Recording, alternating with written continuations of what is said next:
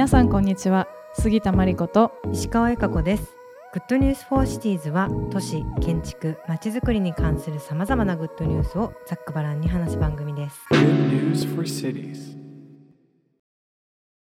はい、今年もあっという間に、12月になりました。ポッ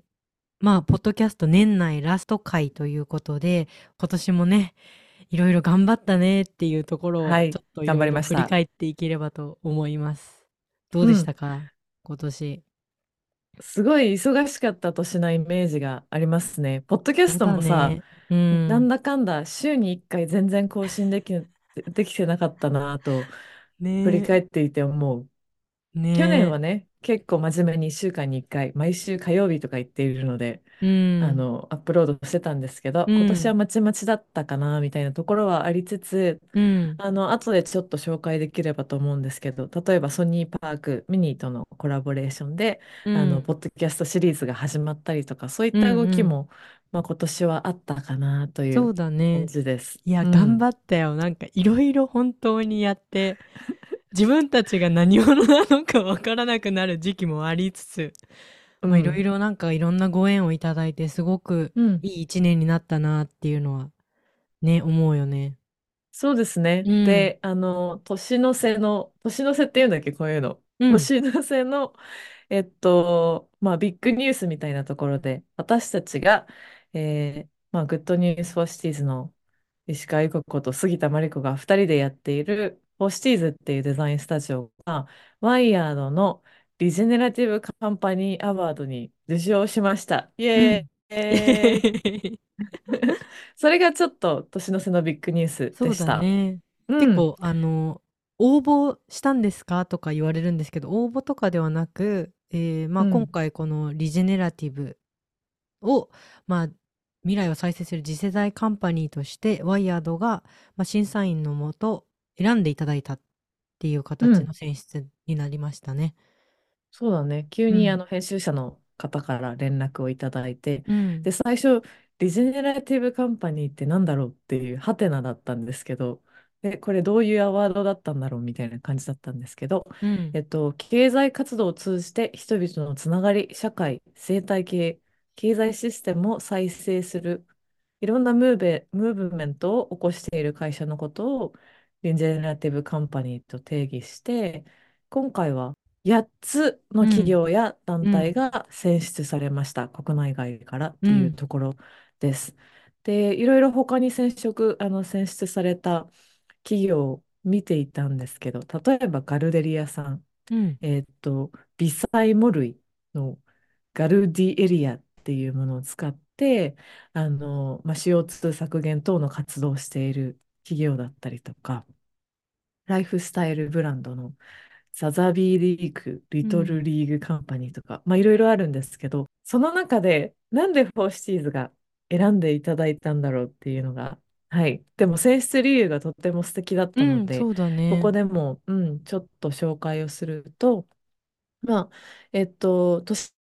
市体験のデザインスタジオっていうところでご紹介いただいてるんですが、市民一人一人を都市の作り手に変えることで見過ごされてきた都市のステークホルダーを掘り起こしているっていう点が1点。あとは、今年私たちもベトナムに行ってリサーチをしたりとかをしてたんですけど、アジアとかアフリカ諸国などの都市のリサーチを通じて都市づくりにおける多元的な資源を共有可能なものにしている。あと3つ目がリワイルディングやリジェネラティブをテーマとしたプロジェクトを作って都市と自然の再生に包括的に取り組んでいるという3つの選出理由でした。本当に嬉しいですね。取材もしていただいて、最近記事も出たんですけど、本当にもう本当に初期の活動からきちんと見てくださって、それでこういう、評価をしていただくっていうのはすごく励みになるし、ちゃんと見てくれている人がいたんだなと。そうだね、自分たちにとってもこう、なんていうんだろう、エネルギーになる機会だったなと思いました。そうですね、ありがとうございましたワイヤードさん、そしてこの前受賞式じゃないけど受賞された、カンパニーの他の皆さんと一緒に、ワイヤードカンファレンスに登壇させていただいて、虎ノ門ヒルズタワーのノードホールっていうところで、結構大きい会場で、ボシティーズの活動も紹介させていただきました。はい。はい。ということで、改めて、このポッドキャストもいい機会だったので、どんな活動を今年我々してきたかなと、まあ、結構今言ったフォーシティーズっていう社団法人のスタジオの方のプロジェクトをたくさんやらせていただいたかなと思います。まずあれかな、最初2月頃かな、今年の2月頃、去年のアバニストインスタジオ神戸の長田区に私たち1ヶ月ぐらい行っていたんですけど、そこからのご縁で神戸市のプロジェクトとして、リパブリック神戸っていう、まあこれからの新しい観光とパブリックアートの形を考えるっていう形の芸術祭、キュレーターの今峰さんと、俳優アーティストの森山未来さんが、プロデューサーとして立ったプロジェクトに参加させていただいて、アーバニストキット神戸という形で、神戸の街と出会い直すためのアーバニストキットっていうのを初めてここで作ったっていうプロジェクトでしたね。このアーバニストキットっていうのをずっと作りたかったんだよね。3年とかずっと話をしていて、まあ、今回良い機会だったので、ようやく作れた、ようやく実現できたみたいな感じで、反省点も多かったんですけど、楽しかったですね、作る過程が。私たち何してんだろうみたいな瞬間がたくさん雪の日に石拾いに行くみたいな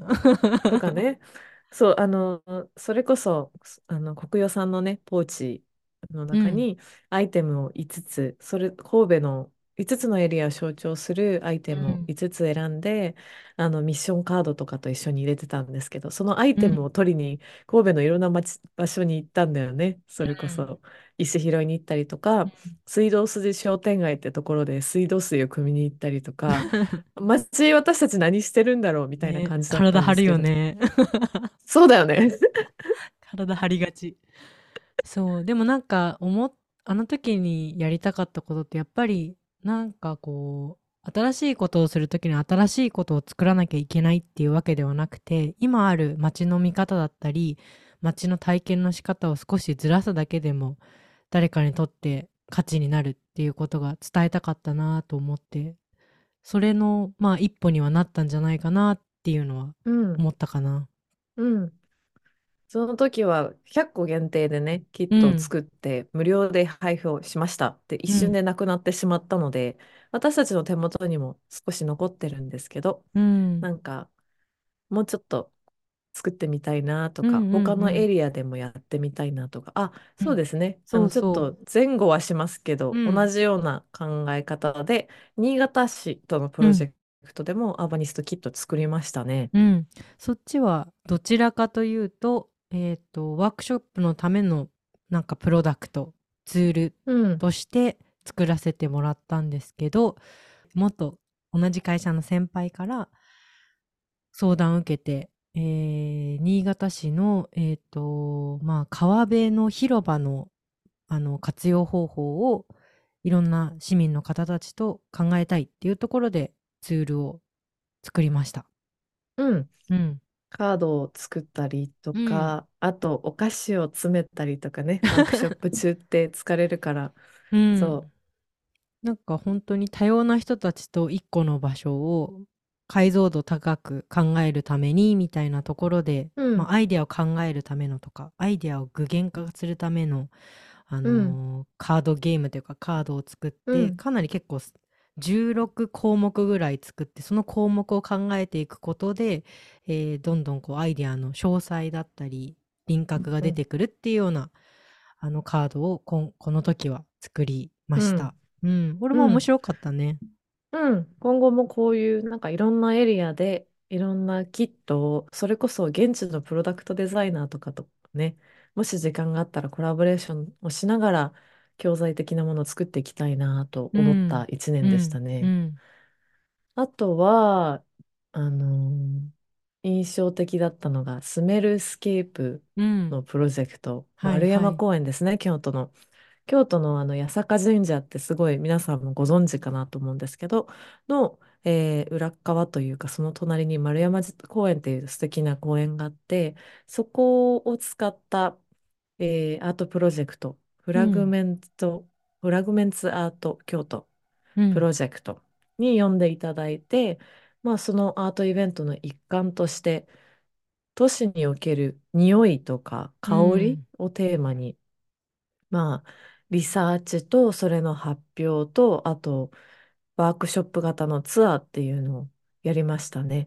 この神戸時もを、ね、うん。どうぞ。この時も、混ぜるうな危ん険っていう、匂いをテーマにしたデザインコレクティブ。まあ、彼ら関西中心から、まあ、関東の子もいるけど、彼らと、今年の初めぐらいに出会って、ぜひこのプロジェクトも一緒にしようということで、共同でやったプロジェクトだったかなと。それも結構面白かったなと。いつも我々でこういう企画とか結構進めることが多いけど、結構フラットに共同で作れたのもうん楽しかったなと。うん。あと、匂いに関するプロジェクトはずっとやってみたかったうのん。で、本当に実際に香りのエキスパートの人に入っていただいたりとかしながうら、ん。それこそ週に何回か丸山公園に通いながら、クンクンクンクン、うん。ね、いろんなものを嗅ぎ回るっていう。匂いにそ注目しすぎて、私は左足を捻挫しましたね。やっそんぱな視こと点あっがたっ変わるけ？ と 一人で静かに池に落ちそうになって視捻点挫がする変っわてるいう。と 捻挫する視ん点がだ。変わると捻挫しがちですね。水の匂いを嗅ごうと思って、いつもにない体勢になって捻挫っていう、なかなかあれでしたけうん、ど。でうも、ん、あれだよね、今回、混ぜるな危険ともやって、そういえば10月に台湾も一緒に行って、う台ん、湾の、古いワンファっていう、古い町のエリアの、プロジェクトも一緒にやらせうてもらん、って、彼ら、今月かな、それこそ台湾で町の匂いを作るっていううようん、なワークショップっていうのもやってたりもして、ういろん。いろそこからも匂いと町っていうのが派生して続いていっているのが嬉しいなうと。ん、ううん。ん。すごいおですもすめ匂いの難チームしかでったす。ね。そうだね。やっぱうん。言語化するのがそもそも難しいそうだし、ね。そう、データとして取るのもすごい難しい。そこの実験がなかなかなチャレンジングでした。でも、なんかプロジェクトを通して、自分としても個人としても興味があることをリサーチするってすごい楽しかったなと思っうて、ん。それこそ元資生堂の、調香師の方の本で、うん。何だったっけ、調香師のノートかな、なんかタイトルちょっと裏覚えなんですが、そういう本があって、香りにまつわるいろんな、あの、ことが書かれてるの。なんかう調ん。香師の人がどう匂いをうん。発見しに行ってるのかとか、うん。香うりんの文化史とか。そうね。です。むちゃくちゃなんか世界が広がった。うで、私ん。自身も香水とかをつけるタイプとかではなく、香りとかそこまで、嗅覚は敏感なんだけど、そこまで意識したことがなかったんだけど、うん。あのプロジェクトを境に結構自分の、なんだろう、行動も変わりました。香水をおつー。け始めてみたりとなるか。ほど。うん、なんかそのデザインを考えるときに香りもセットで考えてみるようになうったりとん。か、うん。そうそう。なんか私も後から匂い興味持って、いろいろ調香師、それこその友達とかとも話してたりもしたんだけど、なんか私は匂いと記憶の関係がすごい、やっぱ今回スメルスケープやって面白かったなと。去年はサウンドスケープ、音風景っていうのをテーマにやってたじゃない。だけど今回匂いっていうところで、匂いの方がすごく詳細に人の記憶をこう呼び起こす可能性があるかもなっていうのをう感じん、て、それを調香師の子と話してた時に、なんか面白かったのが、結構その子は、その匂いを使って、認知症の人の、ケアとか、うん、コミュニケーションっていうのをやってるって話をしていたのね。で、認知症の人のかつての記憶で、そのうち強い記憶の時の匂いっていうのをあえて作って、それを嗅いでもらって、えっと記憶をこう刺激するみたいなこともやっていうるっん、ていう話もあって、あ、それすごく面白いなって。うん、なんかやっぱり人間にとって匂いっていうものが結構あらゆるセンスをこう呼び覚ますようなトうリガーん、になりうるっていう意味では、やっぱ空間とか場を考える上でもすごいう重要ん、だし、ケアとかそういったコミュニケーションみたいなところでも匂いってまだまだそうだね。可能性があるなっていうのはすごいそうのん、後もいろいろ考えさせうられん、ました。うん。うん。なんか来年以降もこういうふうに自分たちのうこうん。好奇心を刺激させてくれたりとか拡張してくれるプロジェクトをもっとやってみたいうなとん。思わせてくれたプうロジェクトでんしたね。うん。うん。で、それが4月ぐらいか、3月かそう4だ、月ぐそうらいだね。にそれぐらいだね。あって、で、5月に1ヶ月う私ん。たちベトナムに行ってきました。ベトナム、ホーチサミイン、ゴサイン。ゴンでうすん。ね。なんでベトナムにしようって話、その話をいつ頃したのか私はもはや覚えてないんだけうど、ん。でもさ、私たち1年の始まりに、今年何したいかワークショップみたいな、うなんかん。ざくっとした経う営ん。会議をするんですけど、そうのん。時になんか、ベトナムで、じゃあベトナムで、みうたいになったん。のかな。でもなんうか、ん。フォーシティーズ立ち上げた時からベトナムは行ってみたいねみたいなとこうろと、アん。ジアみたいに話してた時も、やっぱ今、大きく変わりゆく都市っていうのを見たいっていうのを2人とも共通であって、ベトナムちょっと気になるよね。あんまり情報が入ってこないしっていうところで、結構ベトナムは最初から興味あったかもしれないね。うん。ううんん。で、このベトナムの話については、これだけで1時間別の回になるんですけど、これもね、ま5あ、月、丸々1ヶ月行ってきたんですけど、まあ、それこそ、今、いろいろこう、都市が拡張して、都市課題もたくさん出てきているようなホーチミンであり、日本と全く正反対の人口ピラミッド、平均年齢30ぐらいの、日本がまあ40半ばぐらいのところで、全然こう、都市の属性も違うっていうところで、まず興味を持って行ったっていうのがきっかけだうったん。ね。うん。で、現地にスタジオアネッタイっていう、日本人の建築家がやっている建築事務所があって、う同ん。年代のね、子たちがやっていて、まあ彼らと一緒に何かやってみたいなっていうことも、一つ動機の一つだったのかなと、う今ん。思い返せそうばだ思いまね。す。うん。で、まあ、アーバニストキャンプっていう形で参加者を募って、結局なんか入れ替わり立ち15替わりで人かな。15人うん。ぐらいかな。うスん。ペインからも1人来て、うん。で、まあ、1ヶ月がっつり滞在できる人もいれば、もちろん仕事があるので4日だけみたいな人もいたんですけど、いろんな人を巻き込みながら1ヶ月かけてリサーチをして、で、それぞれのテーマを一人一人が持って、うん。何かしらのアウトプットをするっていうところで、うん。最後の1週間にウオムアートハブっていう現地のアートスペースうでん。展示をさせてもらって、っていう1ヶ月でした。うもりん。もりの1ヶ月ね。で、カレンダーを見返してたんだけどさ、3週目は、ハノイに行ったりとか、ダラッだトらにっ行っとたりとかしてて、で、なんか、でも私覚えてるのがさ、ハうノイん。にいた段階で、そういえば来週の展覧会の展示構成どうするっていう話をしてた気がするんだよね。いや、帰ってきてからスケッチとか結構そうだ具よ体ね。化した気がする。そうだよね。まあでもなんか、そういう勢いっていうの大事だよね。そうだうね。ん。なんか本当に、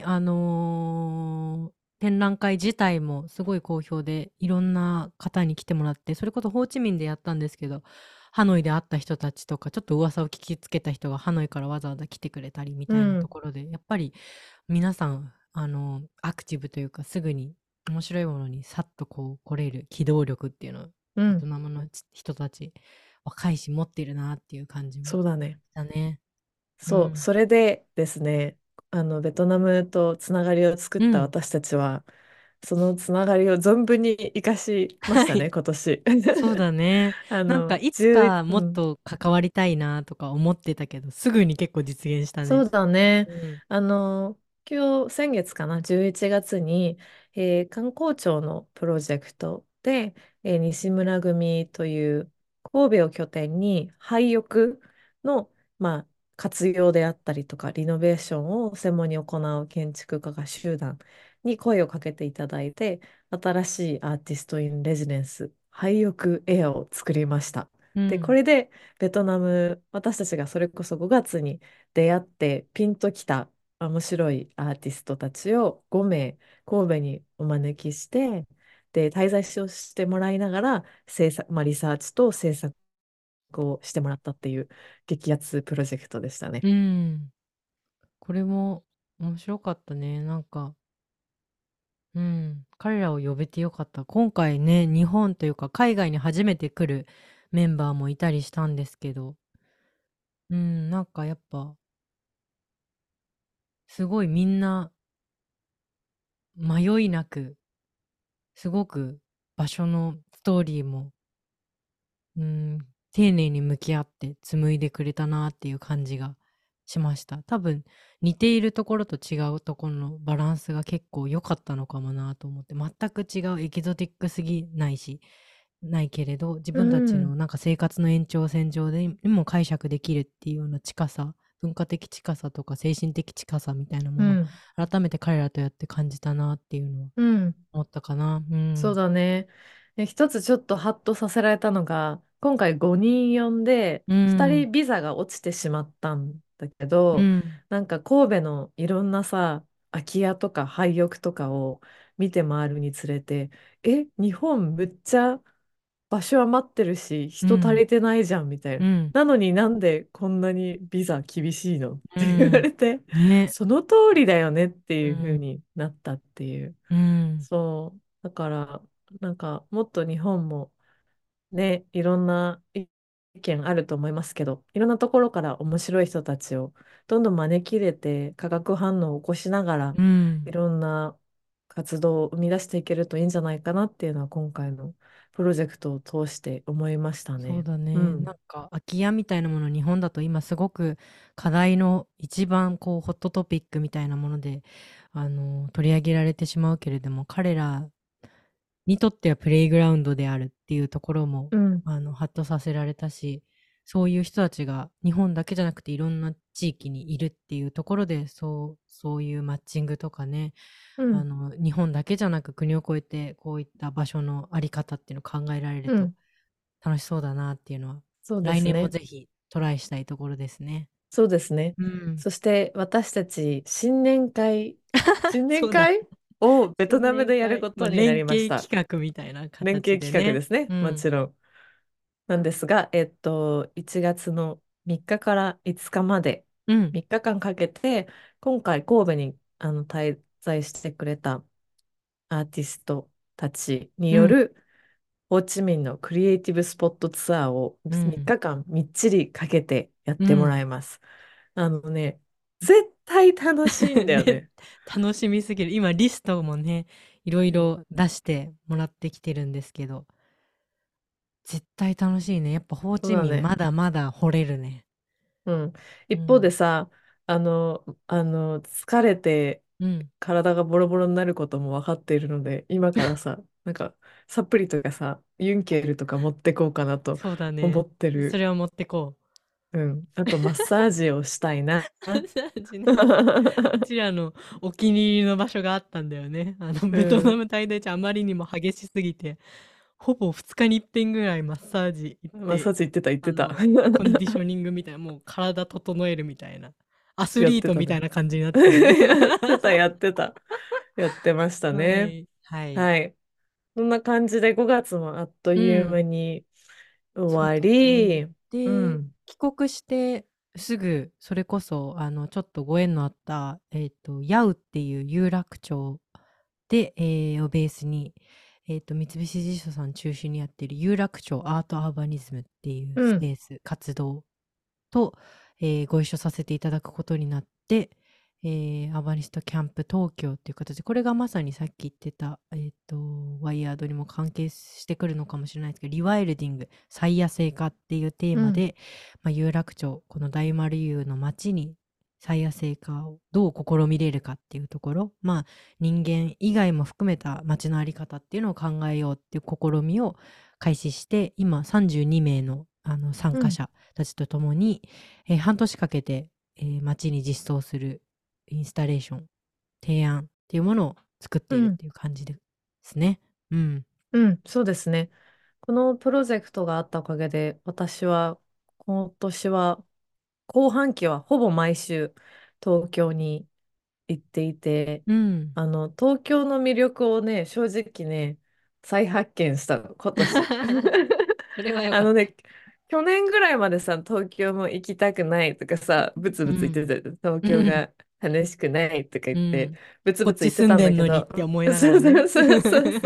ブツブツ言ってたんだけど、なんかね、東側が私最近面白いなと思って、今回のそのヤウのプロジェクトで有楽町っていう場所に関わったりとか、それこそなんか東京駅の周りみたいな、ザ・東京みたいなエリアとか、それこそこの後ちょっと紹介するソニーパークミニとのプロジェクトので銀座とかね、なんか東のさ、江戸を感じる、なんか歴史を感じる東京感が私は結構魅力的だなと思って、今回のヤウのプロジェクトでも再野生化をテーマに結構こう有楽町のさ、ツアーをしたりとかもしたじゃない、その植栽のツアーとか、どんな生き物がいるんだろうみたいなツアーで、みんなでこう木を触ったりとか、こう雑草の見るために足元を見たりとかね、いろんな視点で見たりとか、それこそ裸足になって皇居でワークショップをして警備員さんに怒られたことも最初のワークショップ、ね、ありましたが、でも面白かったね、やっぱ改めて、やっぱそこら辺のそう東が面白いって話もそうかもだけど、あのエリアやっぱり一駅違うだけで随分歴史とか文化圏とか街のあり方が違うっていうの面白いなと。もう自転車で多分あそこらへんガーって回ると本当に風景がどんどんこう変わっていくような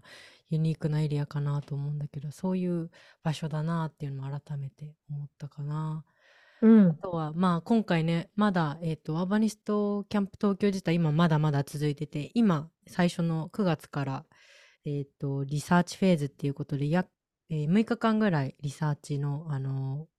活動っていうのを32名とともにやってきて、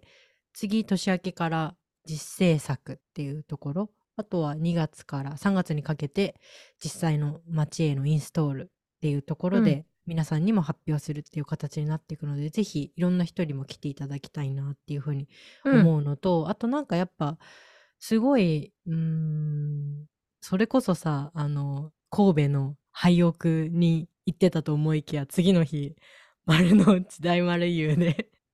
活動してるみたいな、すごい激しい違いのある環境に身を置きながら街のこれからっていうのを考えていく中で、やっぱりこういう都会のど真ん中のそうね、まあある意味こう大きな都市計画が動く場所でも、こういったボトムアップっていうのかな、まあこういった小さく見える活動かもしれないけど、本当に今回いろんな人が、幼稚園の先生からプロダクトデザイナーから会社員の人から、本当にいろんな人が参加してくれてて、そういう人たちと一個一個積み重ねて街の未来を形作っていくっていうところがちゃんと仕組みとしてもなんかこの街に根付いていくといいなっていうのは思っていて、そういう長期的なこう連携とか提案につながるといいなっていうのはすごく今期待しているところではあるかな。そうだね。あとは、あとは、まあ、さっきからちょこちょこと出ているソニーパークミニとのコラボレーションですね。ソニーパークという、まあ、場所がもともとあって、それが今まさに改修中、なんて言えばいいんだろうね。新しくね、ビルを建て替えているっていうところかな。の間に、ソニーパークミニっていうものが、銀座の3丁目かなの地下の駐車場の中に素敵なスペースがコーヒーショップとともにあって、まあ、そことのコラボレーションという形で、銀座と私たちの接続点、インターフェースを探るための、インタビューシリーズということで、さまざまな方々にお話をお伺いしながら街歩きを重ねてきました。なので銀座最近行くとさ、あ、帰ってきた感があるんだよね。あとなんかコンパクトだしね、なんか解像度が上がるとすごい楽しみ方がわかる街なのかもなっていうそうのだをね。思うね。前々回ぐらいのポッドキャストでもご紹介したシャトルっていう新しい松竹の場所とかも東銀座にあって、あの辺りに行くとさ、いいよね。なんか京都も感じられるというか、あーすごいホッとするエリアだなと思います。なので来年も私たち有楽町とか銀座のあたりをうろちょろしてると思うので、面白い活動などなどあればぜひお声掛けください。うん。うん。あとは盛りだくさんであれなんですが、ディジェネラティブコモンズをテーマにした、冊子、学会誌を、東京大学の中島博樹先生と一緒に作らせていただきました。もともと去年の2022年の9月かなにあった、建築学会にお声掛けいただいたのがきっかけで、こういった学会があって、学会があるためにね、レポートとか作って学会誌とか大体作ることが多いんだけど、あんまりこう学外に出ないというか、アカデミアのネットワーク以外の人に読んでもらえるものになりにくい、どうしたらいいんだろうみたいなところでご相談をいただいて、私たちの中でも何回かあるそのフォーラムのレクチャーみたいなものを追いながら、アカデミア以外の本当にいろんな分野の人たちが手に取りたいって思えるような仕掛けとかコンテンツとかデザインとかを一緒に考えて作ったっていう冊子になります。リジネラティブってワード自体もすごく大きな概念でいろいろな解釈ができると思うんだけど、今回も本当に国内外いろいろな方にリジェネラティブとは何かっていうところうもん寄稿していただいたりとか、うんすごい導入書としてはいいんじゃないかなというふうに、思います。ぜひ興味がある方はまだ冊子あるようなのでお声掛けいただけたうらんお渡しできるかもなと思ってます。無料配布してます。はい。あとは引き続きなんだかんだ毎年関わらせていただいている富士吉田市山梨県うんですね。今回もアニマルスケールシティっていうテーマで、去年から始まった、人間以外の視点で街を見るっていうところで、今年は、ダーウィンが来たのプロデューサーである足立さんっていう方をお呼びして動物を誘致するための CM を作ろうっていうことで、半日かけて、街のを動物目線で生物目線で見るっていうところをやり、みんなでそれぞれ CM を作る映像作品を作るっていうのをやったりもしてます。富士吉田自体も今年3回目となる富士テキスタイルウィークっていう芸術祭もかなり大きく気合を入れてやっていて、これから街もどんどん面白くなっていくんじゃないかなっていうのをうん私たちも期待しているし、今後もぜひ関わっていきたいなっていうのを思っています。はい。という感じですかね。いや、よく頑張ったよ。頑張ったよ。頑張った。なのでちょっと今年は早めに仕事じまいをね我々しまして、はいちょっと体をいたわりながら来年に向けてまたエネルギーを貯めていきたいと思うんですけど、じゃあ来年の抱負、うんそれは来年する、ちらっとなんかあるなんか特にないわ私今特にないまだ考えれてない。じゃあそれを年内ゆっくりしながら振り返って考えて、年始今年やりたいことをぜひまたポッドキャストでもお話しさせていただいたり、私たちが来年ちょっと注目したい都市のトピックみたいなことも少し皆さんにもシェアできるといいかなと思いました。はい。謎集団ですが今後も皆さんよろしくお願いします。良いお年を。良いお年を。ありがとうございました。ありがとうございました。